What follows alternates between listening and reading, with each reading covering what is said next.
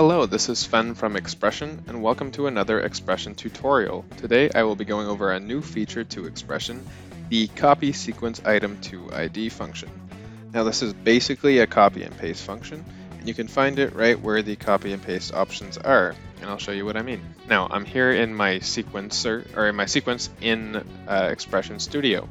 Now if I select on a take item and I hit right click, you'll see right below copy and paste here, grouped together, is copy sequence item to ID. If I select that, you'll get this prompt come up. Now, it shows a couple of options, the first being um, to give it a new take ID number. It automatically assigns it one that doesn't exist in the scene. So you can see 7 and 8 exist, but not 9, so therefore I give you 9. If I give it something that already exists, like 13, you'll see it gives me a warning here that it already exists, and I will go over uh, how that comes into play in just a moment. So the first option you get is move focus to new item.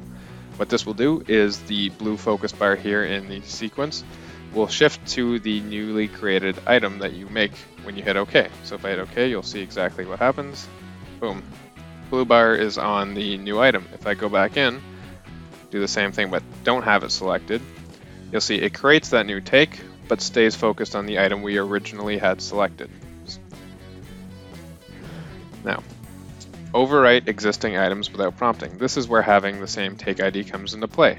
So if I wanted to overwrite number 9 that I just created there, you can see it gives me a warning that it exists, but with this selected, it will overwrite this entire take with the contents of uh, this take, leaving the take ID the same. So what I mean is if I hit OK, you'll see the take ID stayed the same. Its placement in the uh, in order here in the sequence stayed the same, but the contents was changed to what we just copy and pasted, which can be super helpful if you're trying to reuse content. Now if I go back in, you'll see there's also three options for the location of the new item. If you selected overwrite existing items without prompting, these don't really matter because it's going to use the location of whichever take ID you were overwriting. If you don't have it selected, this is where it comes into play.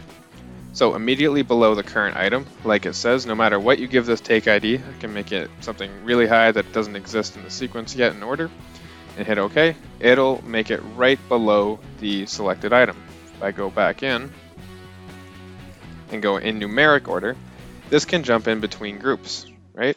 So um, let me select a good item here. I'm going to move uh, 90 down into another group here. And go back in.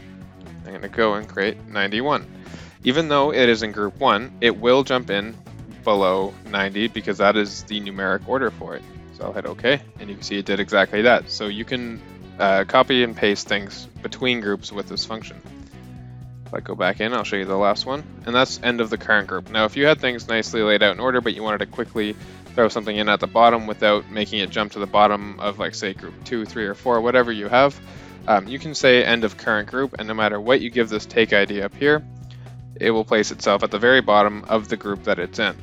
And that is everything there is with the copy copy sequence item to ID function. Like I said, it's basically just a copy and paste function um, with a couple of options that help make your workflow a little easier when working with the sequence.